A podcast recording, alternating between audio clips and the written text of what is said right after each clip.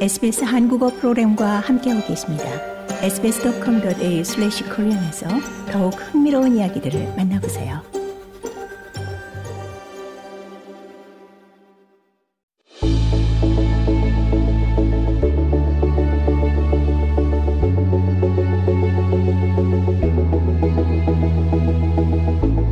우리 뇌는 인간의 가장 복잡한 요소인 감정과 정신, 인지 능력을 만들어냅니다. 복잡한 시스템인 만큼 과학자들이 밝혀내지 못한 미지의 영역이기도 한데요. 새해 특집으로 꾸미는 호주 한인과학인 대담, 사람의 뇌를 모사한 인공 뇌조직 개발 연구에 박차를 가하고 있는 뇌과학자 조안나 박사를 만나봅니다. 안녕하세요. 안녕하세요. 네, 반갑습니다. 어, 사람을 처음 만나면 상대방의 뇌 구조부터 그려보시지 네. 않을까 싶은데요. 네, 먼저 자기소개 부탁드립니다.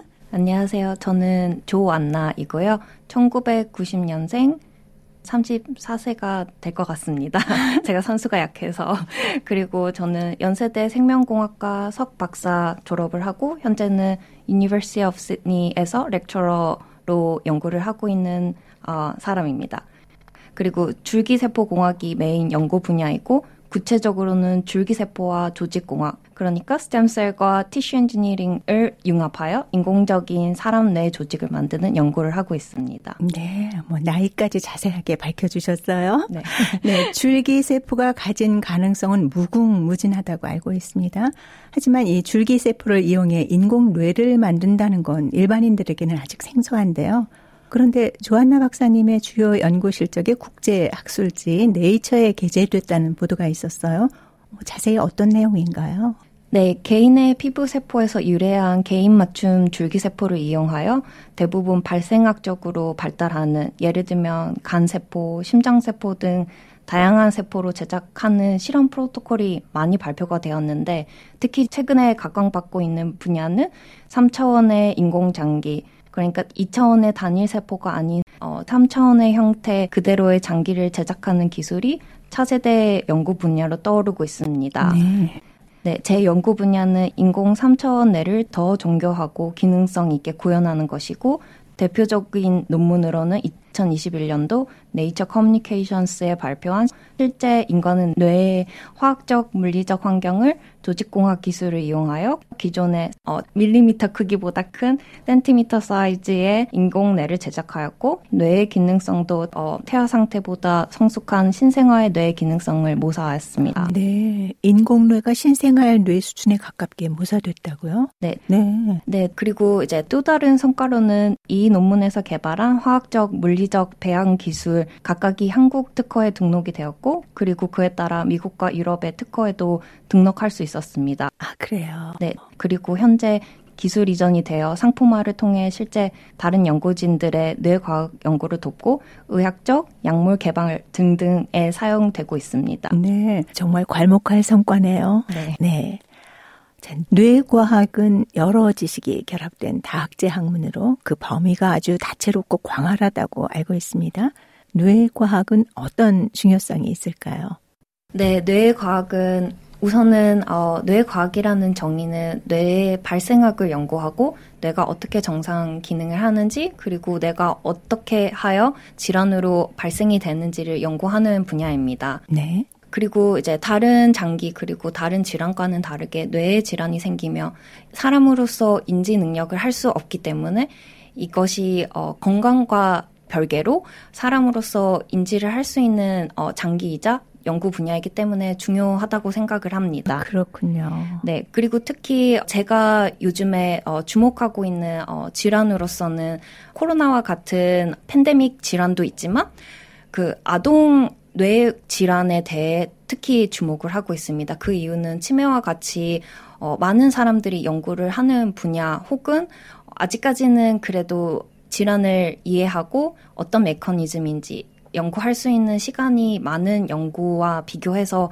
아동 뇌 질환의 경우에는 보통 10년 미만으로 어, 그 세상을 떠나는 경우가 많기 아, 때문에 네. 그래서 치료제를 개발하는 것이 가장 급선무이라고 생각을 하기 때문에 요즘에 제가 특히 그쪽으로 연구를 어, 진행을 하고 있습니다. 네. 그러면 진행하는 현 연구의 미래는 어떻게 내다보고 계세요? 네.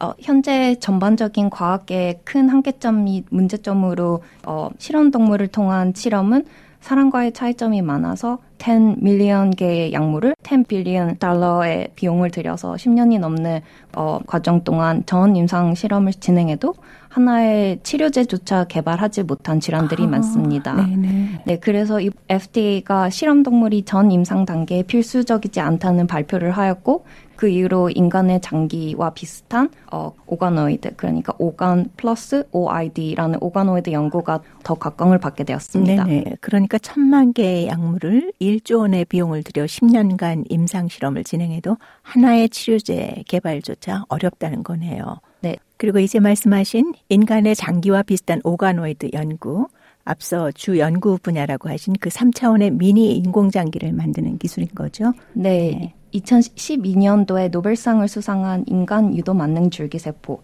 영어로는 Induced uh, Pluripotent Stem Cell과 장기 유사체 3차원 오가노이드 기술이 접목된다면 개개인의 환자의 장기를 모사하는 생체 외 모델을 만들어서 개인 맞춤형 장기 모델을 제작할 수 있습니다. 아.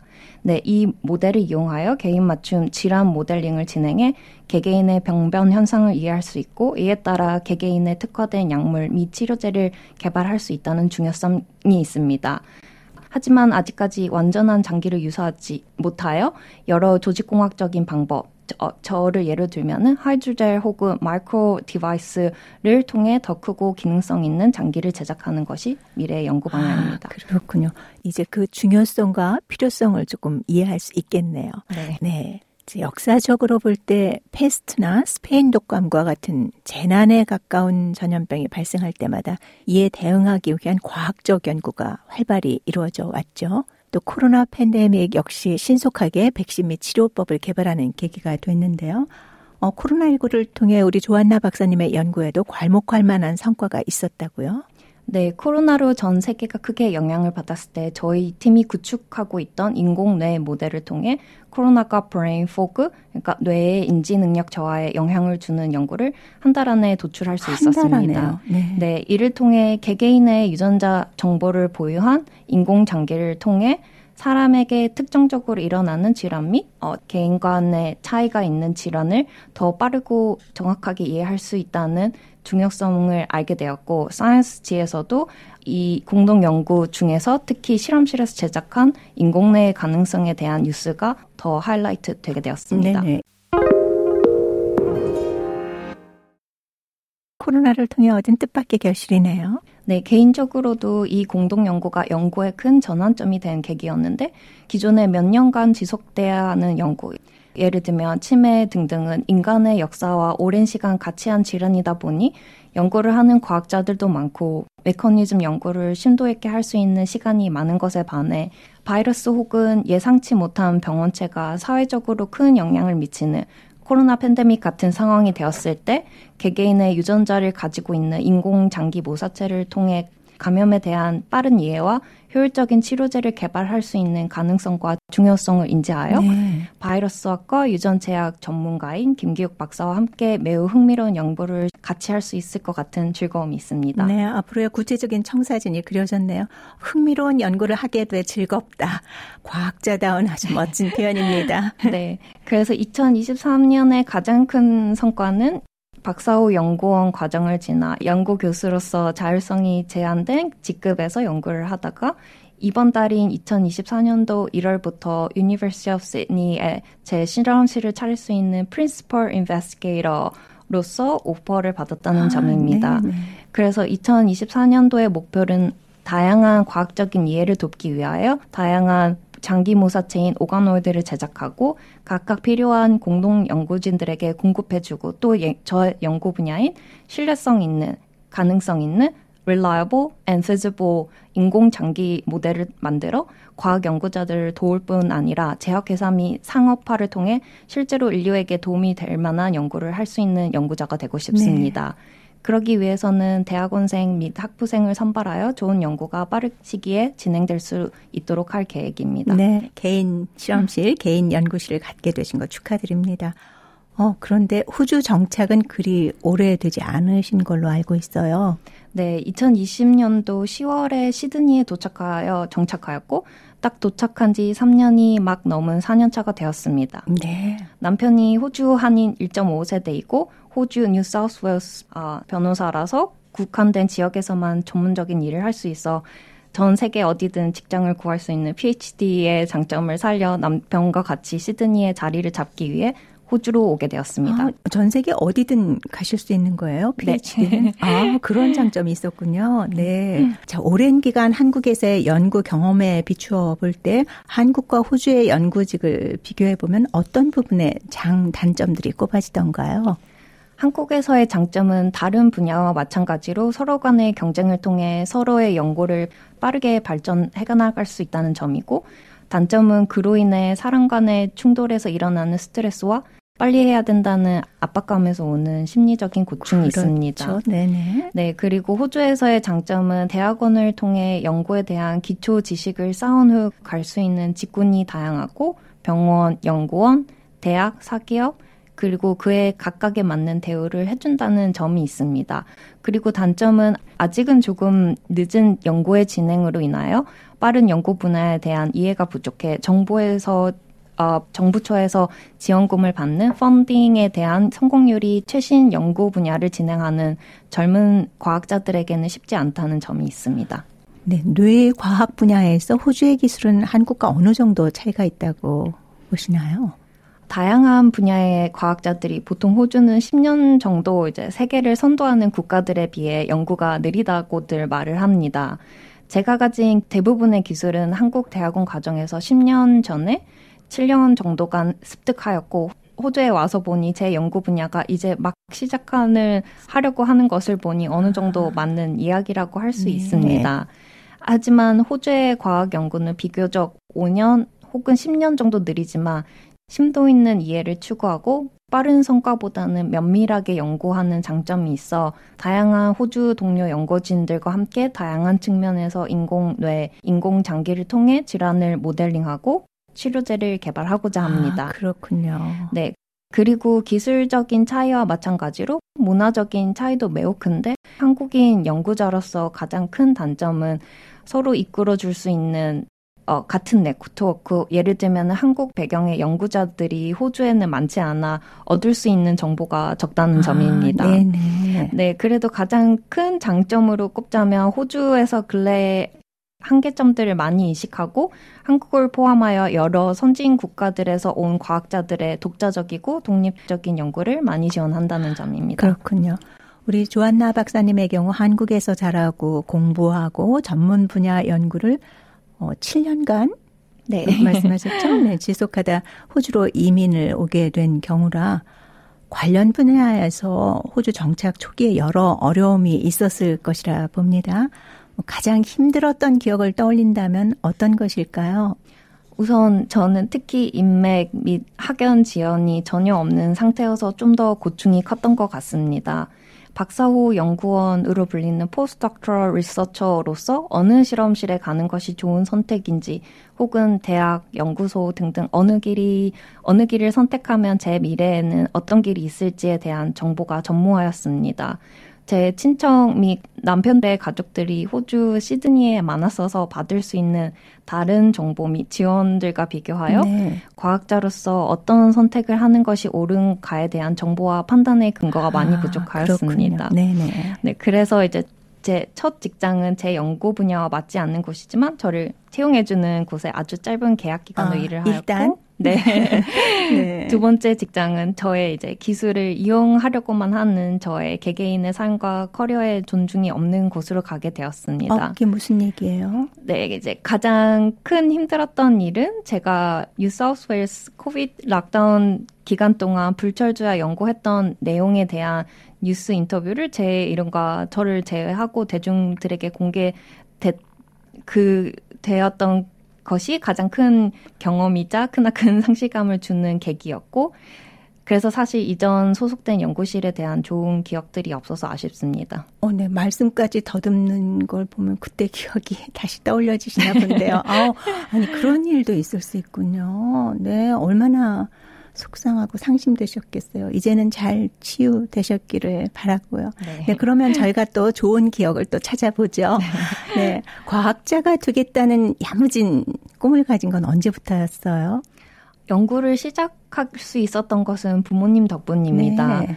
한국에서 이과생이라면 모두가 의학 전문 대학 혹은 약학 대학을 꿈꾸고 계획하고 대학에 들어가서도 대부분의 동기 및 학과생들이 그 길을 갔었습니다. 지금은 더 심각하게 과학자로서 길을 가야 될 이과생들이 직업의 안정성을 위해 의사의 길로 유출된다는 뉴스를 최근에 네, 보았습니다. 네, 네. 네, 그러나 저는 어떤 계기인지는 기억이 나지 않지만 어릴 때부터 주변 사물, 사랑, 그리고 저 자신에 대한 끊임없는 궁금증이 있었고, 왜? 라는 질문을 스스로 그리고 부모님께 자주 했었던 유년 시절로 기억이 됩니다. 그렇게 되묻다 보니 그러면 사람의 뇌는 어떤 것이 특별하길래 나라는 사람을 생각하고 인지하고 행동하며 나조차도 답변할 수 없는 나를 조절하는 것인가에 대한 큰 호기심이 10대 동안 있었고 네. 그로 인해 생물학과를 학부 때 전공하게 되었습니다. 그리고 다양한 강의를 들으면서도 또 다른 다양한 경험을 추구하며 학부 3학년부터는 여러 연구실 및 어, 대학 연구소 등등의 인턴십을 하면서 제가 진정 원하는 길이 무엇인지 찾아 나가게 되었고 결국에는 대학원을 선택하였습니다. 네, 말씀을 듣다 보니 그 어린 왕자의 그 명언이 떠올려지는데요. 사막이 아름다운 건 네. 어딘가에 샘이 우물이 음. 숨어 있기 때문이다. 눈으로는 네. 찾을 수 없어. 마음으로 찾아야 해. 네. 네, 이 구절이 생각납니다. 뇌에 대한 남다른 호기심과 끊임없는 질문이 어, 지금의 뇌 과학자의 길로 이끈 거네요. 네. 네, 막연히 뇌 과학에 대한 흥미를 쫓다 보니 뇌 과학자가 되었습니다. 물론 오랜 기간 동안 연구를 하며 미지의 분야를 찾아내는 연구자로서의 삶이 쉽지는 않았고 특히 학물의 생물 관련 학위 과정은 보통 짧으면 6년, 그리고 길게는 10년이라는 것을 감안하면 너무나도 막막한 생활을 20대에 하였습니다. 네. 그리고 많은 대학원생들이 그러하듯 거의 학위 과정 말년차에 학위를 그만둘 결정을 하게 되었습니다. 그래요? 네. 네, 그때 제 남자친구이자 현재 저희 남편이 이제 물리적으로는 한국과 호주에서 멀지만 정신적으로 많은 지지를 아, 해주었습니다. 남자 친구셨군요. 그 네. 당시에. 네. 네. 네. 네. 전공 혹은 하는 일이 전혀 다르지만 제가 하루에 어떤 어려움을 겪었는지, 누구와 충돌이 있었고, 현재의 감정은 어떤지, 그리고 심지어 제 연구 결과에 일희일비한 일들까지도 귀 기울여주는 반려자가 있어 대학원 학위를 마칠 수 있었습니다. 아, 아까 변호사라고 그러셨잖아요. 네. 아우, 아주 적당한 직업을 네, 이렇게 배려를 잘 하시는 분이었군요. 네. 네 그리고 이제 현재까지 호주라는 타지에서 저만의 길 찾기까지도 지속된 남편의 관심과 무조건적으로 제 결정을 지지해 주시는 부모님의 지원 덕분에 연구자로서의 길을 쉼 없이 나갈 수 있었고 이제는 제2의 연구자이자 멘토로서의 인생을 시작할 수 있었습니다. 네, 부모님의 무조건적인 지지가 있었고 여기에 남편의 격려와 세심한 배려가 연구자의 길을 지속하는 동력이 됐다. 자, 이제는 스스로 성장한 과학자로서의 보람도 느끼실 것 같아요. 네, 과학자로서의 보람은 우선 매 연구를 혼자 기획하고 스스로 느낄 수 있는 연구의 중요성, 그리고 동료 연구자들과 과학적인 이야기를 통해 같이 어떻게 인류에 도움이 될지 이야기할 때마다 너무 보람찹니다. 특히 줄기세포 공학이라는 신생 분야를 과학자 협회에 발표하고 소개할 때마다 많은 관심을 받을 때 그리고 다음 세대인 어린 학생들에게도 흥미로운 내용으로 들릴 때도 매우 즐거운 시간인 것 같습니다. 네. 그리고 과학자로서의 제 신념은 이것이 과연 나에게 그리고 우리 가족들에게 적용될 수 있는 연구인지에 대해서 깊이 생각하고 정말 도움이 될 만한 연구를 하는 것입니다. 99.9%의 확률에 기대어 0.1%의 위험이 있을 만한 치료법 혹은 치료제 개발은 무책임하다고 생각하고 제 스스로에게도 당당할 수 있는 연구를 추구하는 것이 제 가장 큰 신념입니다. 네. 스스로에게도 당당할 수 있는 연구를 추구하는 것이 나의 가장 큰 신념이다. 어, 이 말씀에 큰 믿음이 갑니다. 네. 과학도를 꿈꾸는 후배들에게 한마디 조언을 주신다면요. 어, 앞으로 좀 더 바라는 것은 사회적인 흐름 그리고 대다수의 선택에 의한 직종 및 전공을 선택하는 것이 아니라 저희와 같이 인류에게 조금이나마 보탬이 되고 의미 있는 연구를 할 수 있는 젊은 세대 및 학생들의 많은 관심이 있으면 좋겠습니다. 네, 말씀처럼 앞으로 더 많은 인재들이 인류에게 보탬이 되는 의미 있는 도전에 함께 하길 기대해 봅니다. 함께 해 주셔서 고맙습니다. 감사합니다. 네. 새해 특집으로 꾸미는 호주 한인과학인 대담. 젊은 뇌 과학자 시드니대 조안나 박사님이었습니다. 진행의 유화정이었습니다.